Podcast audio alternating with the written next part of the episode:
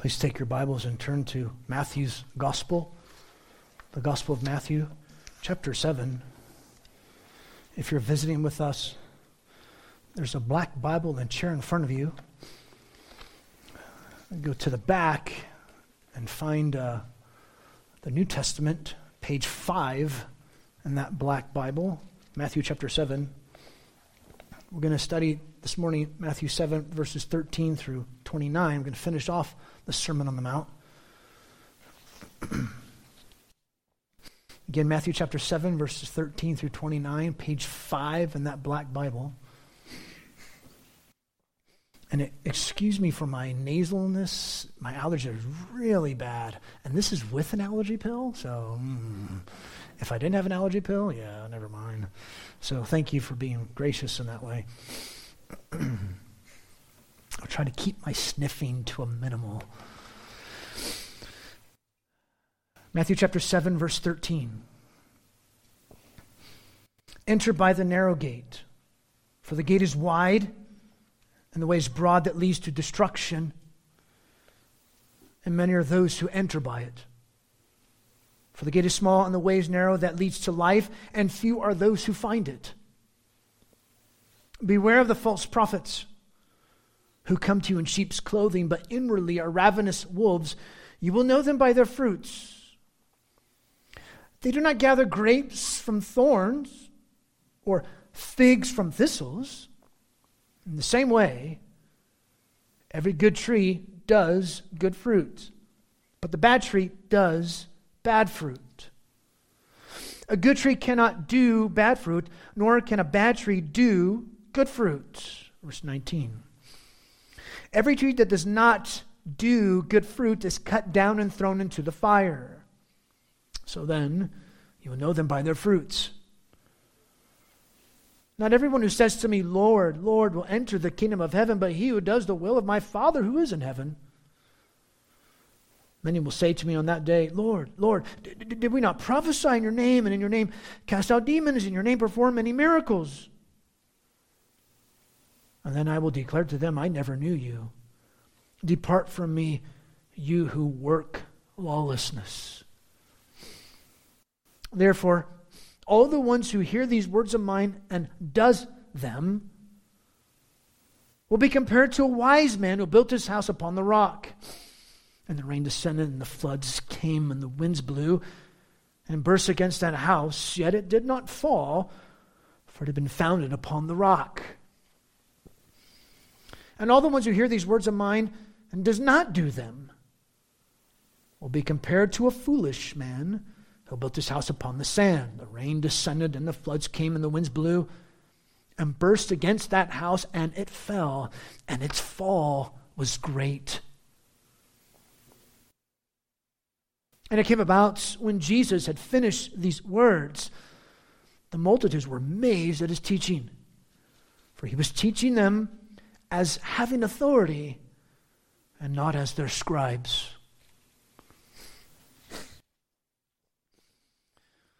Well, finally, the truth is out. You'll be happy to hear. The title of the article is Consuming Cannabis Together Could Boost the Intimacy of Your Relationship. Isn't that wonderful? Smoking up with your significant other might lead to more intimate experiences, says a new study. This study shows, you can tell I'm being sarcastic, right? But it's a true article. I'm not, I'm being dead serious. Look it up. This study shows that couples who enjoy cannabis together may be more primed for, quote, an interaction or meaningful conversation with their partner than involved in intimacy, love, caring, or support, end quote. Good news. Uh, the study involved asking 183 married or cohabitating couples track their marijuana use over the course of 30 days. Researchers found that when couples consumed together, they were more likely to have intimate experiences than when they didn't consume. I'm not joking. Now, although they haven't talked about the study that uh, people who have smoked marijuana for uh, a long period of time is actually increasing the diagnosis of schizophrenia and violence. That's a whole other article. Why do I bring this up? Because it's funny? No, no, no. Notice how we must do something to be more intimate. I mean, really, when you think about it, you, you, you do something to get more connected, um, to be more known, whether it's talking about marriage, within family, among church members, with your friends. You, you do something to get closer. You do this, you get closer. But from our passage, in our relationship with the Lord Jesus, it's just the opposite. Because you're intimately known, you do. When we come to this part, again, Matthew's driving force of his gospel is bow down and worship Jesus, the Messiah, King of Israel. Today, as we close this part of the Sermon on the Mount, Jesus will close with this intimately known, determined to follow. Intimately known, determined to follow. And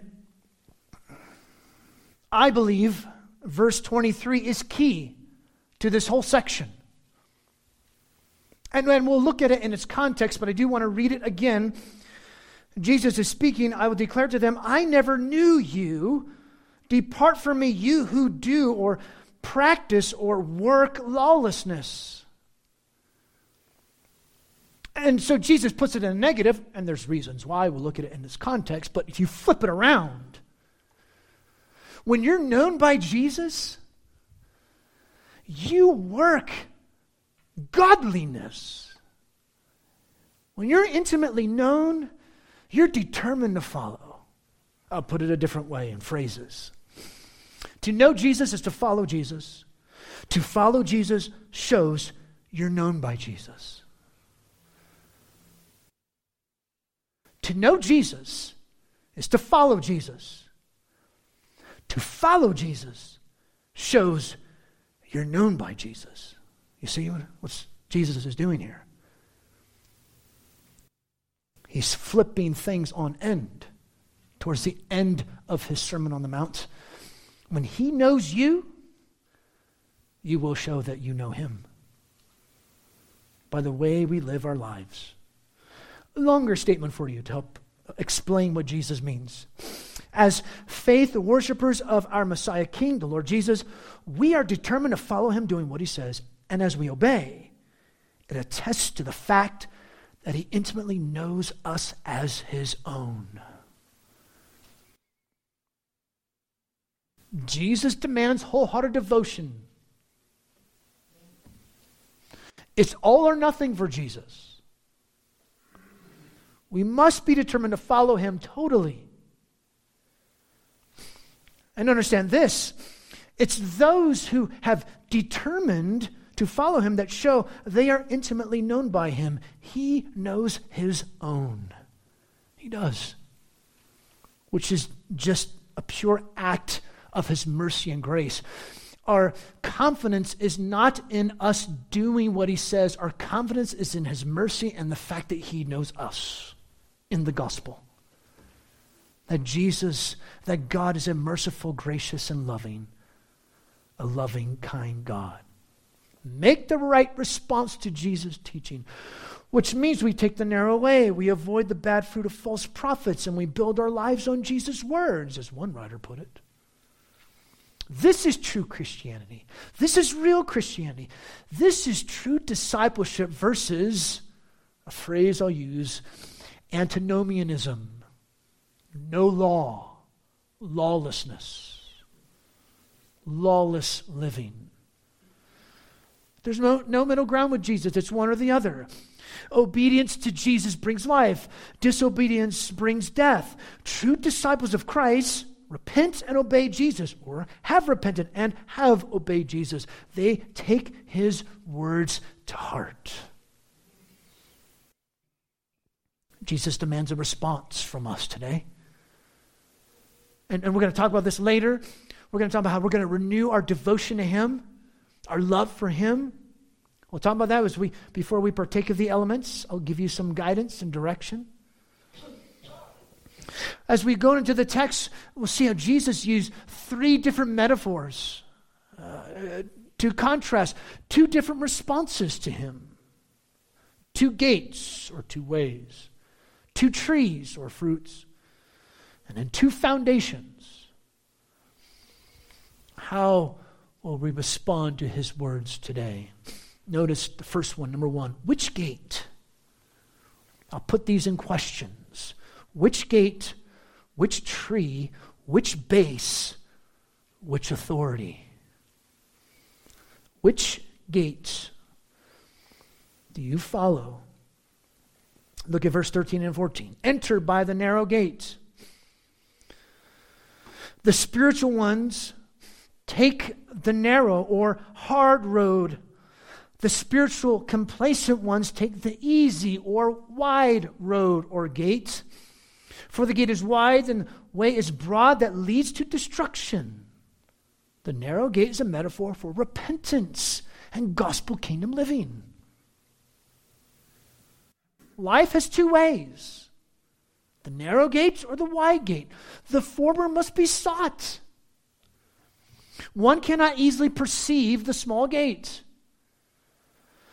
The wide way is obvious. One can easily see it.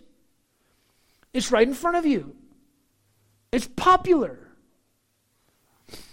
Your best life now. More take the wide road because of its ease. Less take the narrow road.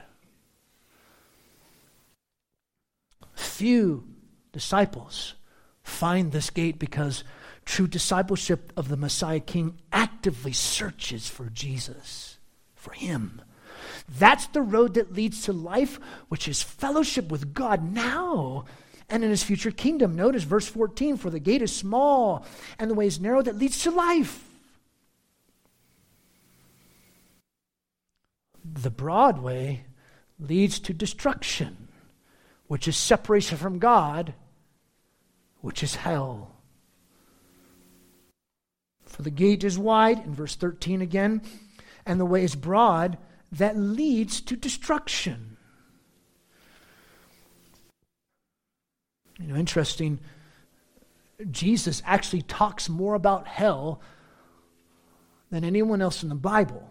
And he talks more about hell than anything else of his recorded words.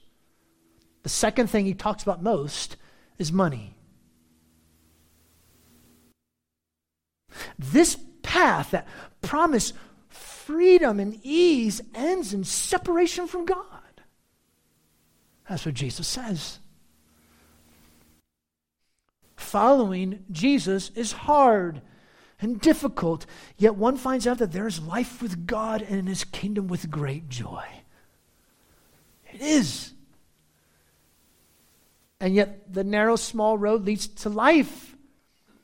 It does lead to life. A relationship with the Lord Jesus Himself but it's hard. Or as John MacArthur says in his book, it's hard to believe. Repenting and trusting Jesus is not easy. The gospel is simple, but it's not easy. It's one thing for something to be simple, it's another thing for something to be easy. Even a child can understand the gospel. A four year old can understand the gospel and respond in repentant faith. It's hard to believe the gospel. The message is simple, the action is hard. Notice how this calls for some deep self evaluation and a resolve once again to follow our Lord. It's a renewal that we'll have as his followers. It's an encouragement to us those who take the easy road are stuck with the horror that it actually leads to horrible destruction. Those who take the hard, difficult road receive life with their Father in His great kingdom. Truly following Jesus is a minority position. It puts you in the minority, but leads to life. May we strive first to enter this narrow gate and then call others to follow us. That's what we do. We, we come to our Messiah King, we embrace him, and then we're on a search and call mission. Follow Jesus with me. If you're here, you're not a Christian, you're not a disciple of Jesus, this is the call for you. Follow Jesus with me, Jim. Follow Jesus with me. Let's follow Jesus together. It's a call for you to respond if you don't know Christ. Which way, which gate? Number two, which tree? Verse 15, it starts out Beware of the false prophets who come to you in sheep's clothing, but inwardly they are ravenous wolves. It's these false prophets who endanger a disciple's journey.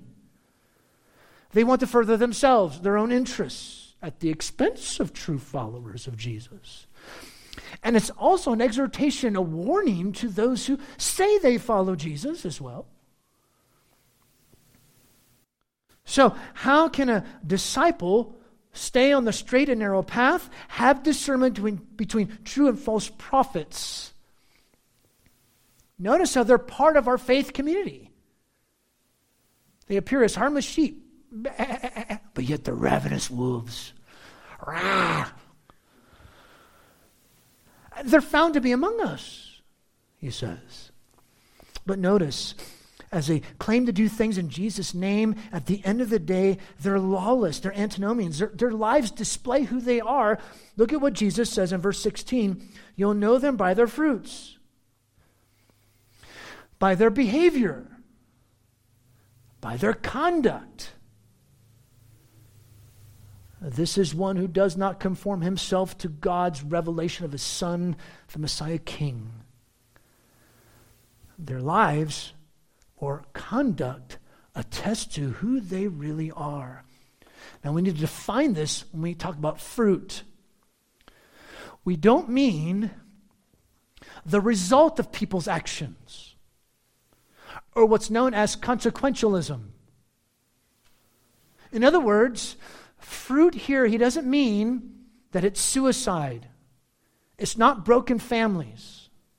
It's not being kicked out of a church. It's not being homeless. It's not self hatred. It's not self harm. It's not depression. It's not loneliness. That's not the fruit he's talking about. That's not fruit. That's the consequences of things that happen in our world. It's human actions that bring good or evil consequences. It's actual human actions or behavior. And it's behavior that displays a heart for Christ the Messiah King as one who's repented at his arrival, Matthew chapter 3, verse 12, chapter 4, verse 17, or a heart against Christ, rejecting him as Savior and Lord. Paul unpacks this, and do I have that there? Galatians chapter 5, verses 19 through 21. Now the deeds of the flesh are, are evident immorality, impurity, sensuality, greed. He mentions other fruits 1 Corinthians chapter 6, 19 through 21. 19 through 21? No, 9 through 10. Thank you. He mentions uh, these, do not be deceived, these will not inherit the kingdom of heaven. Fornicators, adulterers, effeminate, homosexuals, revilers, slanderers. That's the fruit he's talking about. That's the bad fruit. It's human actions, human behavior. And notice what Jesus says. Look at again at verse what? Verse 16. After he says, You'll know them by their fruits. They don't gather grapes from thorns or figs from thistles. 17. In the same way, every good tree does good fruit. Grapes and figs are good fruit. Thorns and thistles are bad trees. In other words, it's about the nature of the tree. What kind of tree are they? Good tree equals good fruit. A bad tree equals bad fruit. Good and bad trees produce, notice says the word do, that which corresponds to who they are. I translated that for you in the verse 17, 18, and 19. They do. Poe, poe, poeo, which means do. That's what they do, that's their action. They'll never do otherwise. Good tree cannot produce bad fruit, Jesus says. Nor can a bad tree do good fruits. Verse 18. It's totally impossible for a tree to bear fruit contrary to its nature. I mean, when was the last time you saw apples on an orange tree? Doesn't happen very often, right? Uh, True disciples of the Messiah King, good trees, repent and obey Jesus' words, good fruits. False disciples, bad trees, do not repent and do not obey Jesus' words, bad fruit. They turn away from God and gospel kingdom living. If their actions are evil, they are evil what happens to trees that are not doing doing good fruit? Verse 19, every tree that does not do good fruit is cut down and thrown into fire. Jesus is talking about the last day. Uh, chapter 7, verse 23. On that day, verse 22, on verse 22, when he will judge the whole world. Remember, I said that to you earlier? Jesus says more about hell than anyone else in his teaching. These trees will be totally rejected. And that's why he repeats it in verse 20 so then you'll know them by their fruits. Examine one's deeds, works, or actions, because actions speak louder than words. What we do reveals who we are. How do we live our lives? Jesus was talking to his disciples, remember. So they're being called to stay faithful. And he was speaking to the crowds. Will they listen to him and respond in repentant faith, obedience to Jesus? Will they bow down and worship Jesus, the Messiah King? And notice what he does here in verse 21. When he is still in the same subject, uh, which tree, verse 21, not everyone who says to me, Lord, Lord, will enter the kingdom of heaven, but he who does the will of my Father who is in heaven. From the works of the false prophets to their words, to the works of his listeners, to their words, to them exercising gifts for Jesus as opposed to them really knowing Jesus, or, or rather, Jesus not knowing them. Notice Jesus says they will not enter the kingdom of heaven. Jesus is the Father's eschatological judge. That's who he is. He will judge all of mankind at the end of time, that day, verse 22. So that means that God dependent, affliction broken, humble driven, Christ exalting, mercy loving, pure living, peacemaking, upright living, in anger, lust, marriage, honesty, charity, generosity, worshiping for the Father's approval, Father seeking people, whew, they inherit the kingdom of God. That's a short little synopsis from chapter 5, verse 3 to all the way to chapter 7, verse 12. Those are the people that have the fruits because that's the fruits. That's the way they live. Do the will of the Father, of my Father. So it's not about ministry gifts. It's about doing, doing the will of the Father.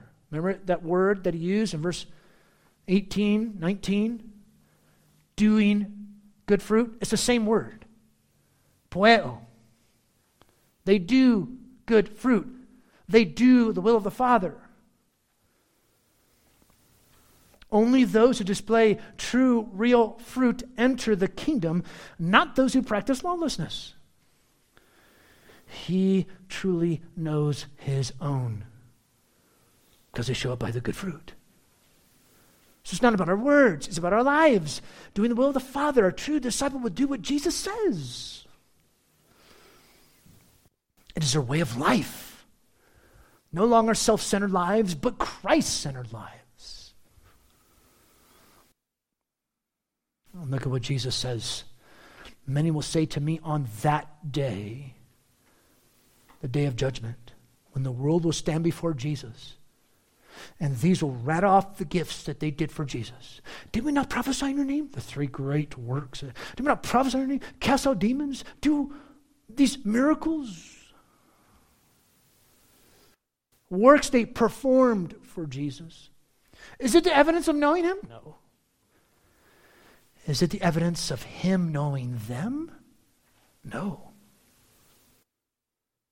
Notice uh, this brings, or at least it should, brings, should bring to our mind Judas Iscariot, who did all three of those things by the authority of Jesus.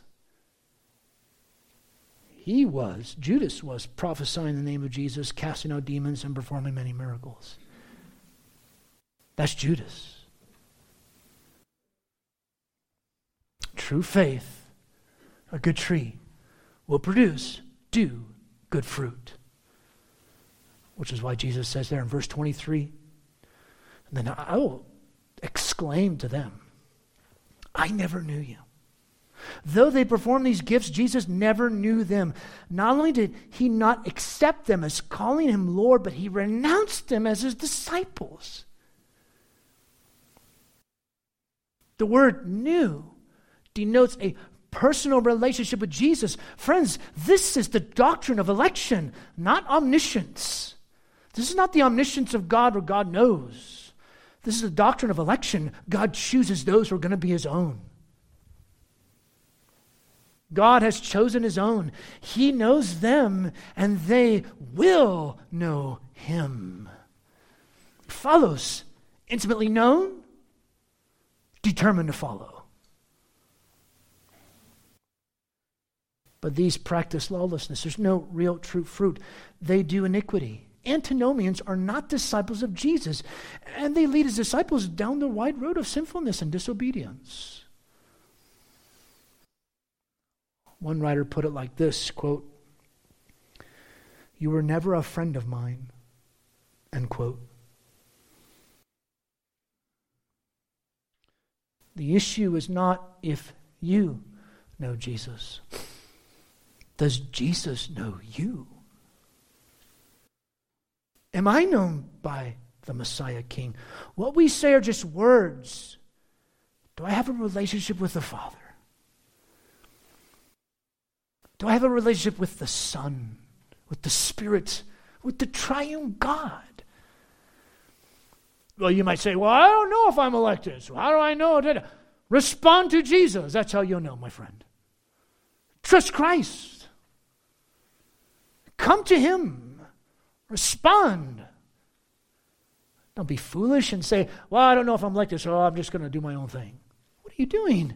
Respond to the gospel. Trust Christ. Jesus is imploring his hearers to come, as what I'm doing to you as well. A follower of Jesus takes seriously the call to bow down and worship him as Messiah King, and that seriousness is shown in the way they live their lives. It is. That's true gospel kingdom living. So which gate, like which which tree, now which base or foundation? Which gate which tree, which base.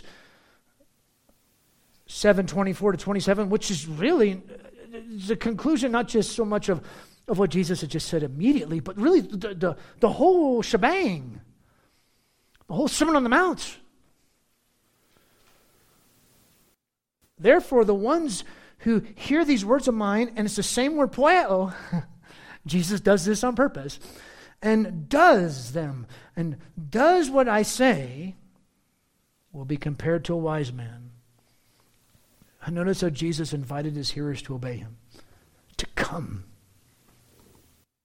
It's time to submit to Jesus with his rule and reign in your life. If you do, then you're compared to a wise person whose life is built on Christ.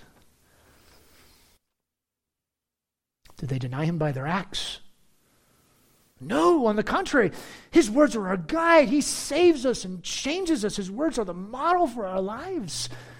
As, as, as we just read together, oh, I love your law. Right? It's the joy of my heart. Remember when we read that in Psalm 119? And we do this out of love for Him. He, he demands this response from us, and we're very willing to give it to Him. True discipleship hears and wisely does Jesus' teaching because she or he is known by the Messiah King. A disciple lives under his law, the law of Christ. A fool won't follow Jesus. Will hear but not do his teaching. She or he will not because they have no intention to follow Jesus. Because they're not known by Jesus. And look at what Jesus says in verse 25.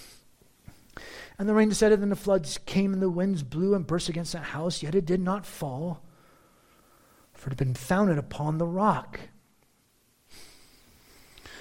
Friends, this is not the storms of life. Jesus is not talking about suffering here. Jesus is not talking about difficulties that you face in your life. That's not what the rains and the winds and all this, that's not what he means. In the context, this has to do with final judgment. Judgment is portrayed as a storm. One either stands firm at the final judgment or will fall.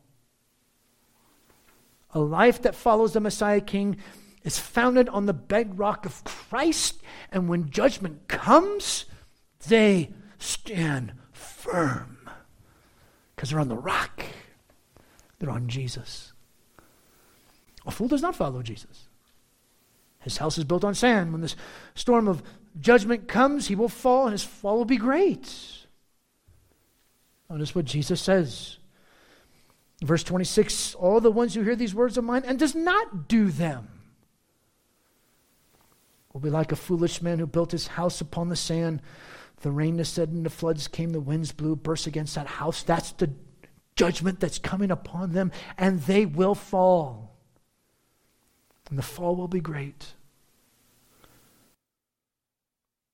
She or he comes to total ruin at the judgment. Because as verse 13 and 14 talked about, that's the wide road that leads to destruction. One writer put it like this quote, houses built on sand collapse utterly under divine judgment, but houses built on rock withstand it. End quote. A true, wise disciple acts on the words of their king. They bow to him to love him, to obey him in love. That's what they do. A fool will hear Jesus but do nothing. He will not respond to the king to bow down in worshipful faith and love. There's no relationship with him. Sure, he is not known by the king. That's why there's lawlessness. Do you see what Jesus is doing? Do you see what he's saying? Do you see how he's given an exhortation to his disciples, but a warning to those who are not following him?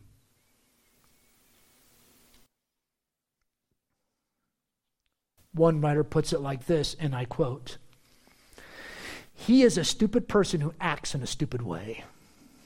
End quote. Uh, Thank you, Leon Morris. I mean, he kind of was like right on that one. This person who builds their house on the sand, they don't take seriously the solid foundation of the Messiah King. So don't walk away unchanged by Jesus' words. Respond to Jesus today. May we, as his followers, respond. May we cultivate these traits in our lives, showing that we lovingly obey our Master, Lord, Messiah, and sovereign God, Jesus. Which gate, which tree, which base, uh, which master or authority? Notice how this ends, this part here, verse 28 and 29. It says the result, literally, it's and it came about or it came to pass, a formula used by Matthew to end each major discourse by Jesus throughout his gospel, chapter 11, 13, 19, 26. When he finished these words, the multitudes were amazed at his teaching. Why?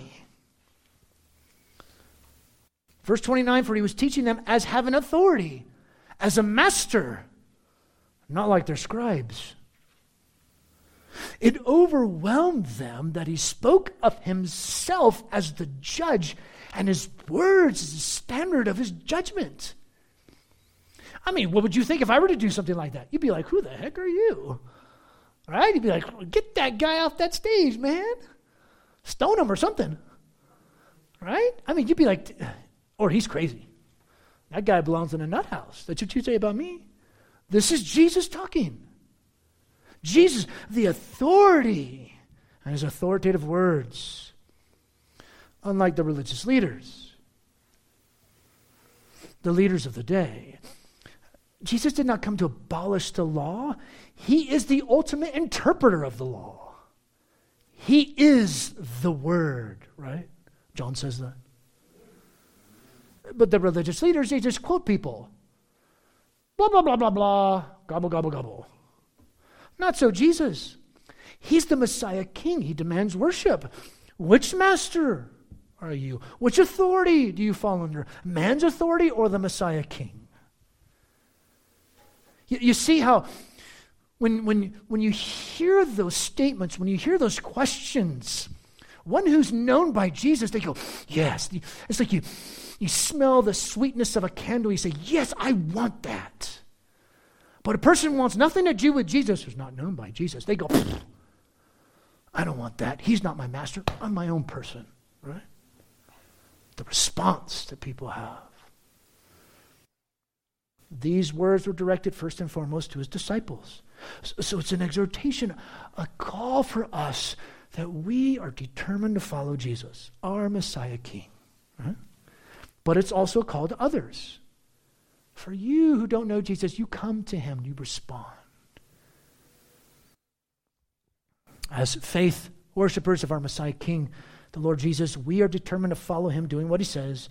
And as we obey, it attests to the fact that he intimately knows us as his own.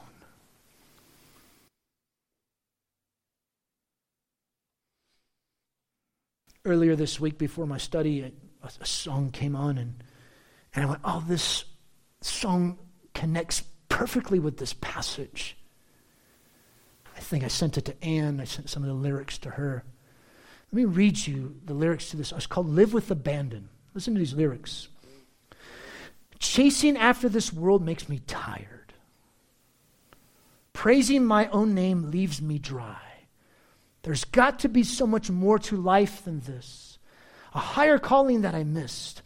I want my life to count every breath. I want to live with abandon. Give you all that I am. Every part of my heart, Jesus, I place in your hands. I want to live with abandon. Give you all that I am. Every part of my heart, Jesus, I place in your hands. I want to live with abandon. Drop everything and follow you. It's only your hands I hold on to. There's got to be so much more to life than this. A higher calling that I missed. I want my life to count every breath. I'm not looking back. I'm done with that. I want to give you all I have. I'm not looking back. I'm done with that. I want to give you all I have. I want to live with abandon. So, see, this is when you hear those words as a disciple of Christ, you're like, yeah, yeah, right? It pumps you up. You're, yeah, I'm going forward. I'm moving, man. And as we come to this time where we think about and we reflect upon the Lord's Supper, which is the tangible reminder of the gospel to us, this is what it's going to be where we renew our commitment to Christ and to our Lord. Because look, when you look, when you think about it, when you see the gospel, what do you see? You're a dirty, rotten, sinful person, aren't you? you are. And guess what? So am I. We're just rotten sinners. We fail, but God acts, right? We don't base our hope on the way we live. We base our hope on the mercy and the grace of God in the Lord Jesus Christ, right?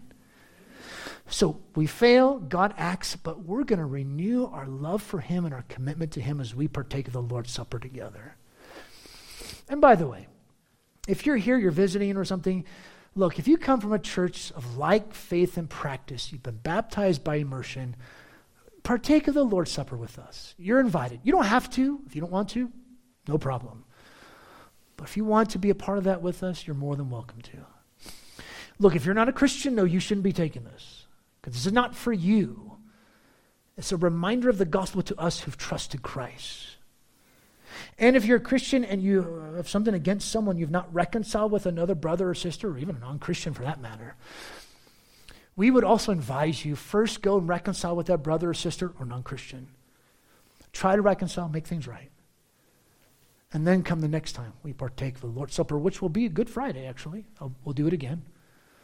We'll partake of the Lord's Supper again. But this is for us a tangible, tangible reminders of God's grace to us in the gospel and of our devotion to Him, to our Lord. So, in a few moments, I'm going to have you just take some time between you and the Lord, examining your heart, admitting that you failed, as we fail miserably, and yet remind yourself of the mercy, grace of God, and renewing our commitment to Him. Let's do that now. Let's take a moment and pray. And Lord Jesus, we thank you. The way that we know that we're known by you is our commitment to live out these traits in our lives. We want to live with abandon. We want to drop everything and follow you. And we pray that as we partake of the Lord's Supper, we are reminded once again of how miserably we fail. And yet, how amazingly you've conquered our sin. And you've acted in your mercy and grace. Thank you, Lord Jesus, for that. And we renew once again our love and our devotion, our commitment to you, that we will follow you. So, take this time, a few minutes We'll have some time of silence where you can think, ponder. Let these words from Jesus dwell and let your heart ponder these, or as David would say, meditate, think through them. Speak the gospel to yourself. Remind God of his promises that he's given to you in the gospel. And then after a few moments, we'll have the guys come forward and they'll pass out the bread but just a few moments of silence. You and the Lord. Let your mind dwell on these things.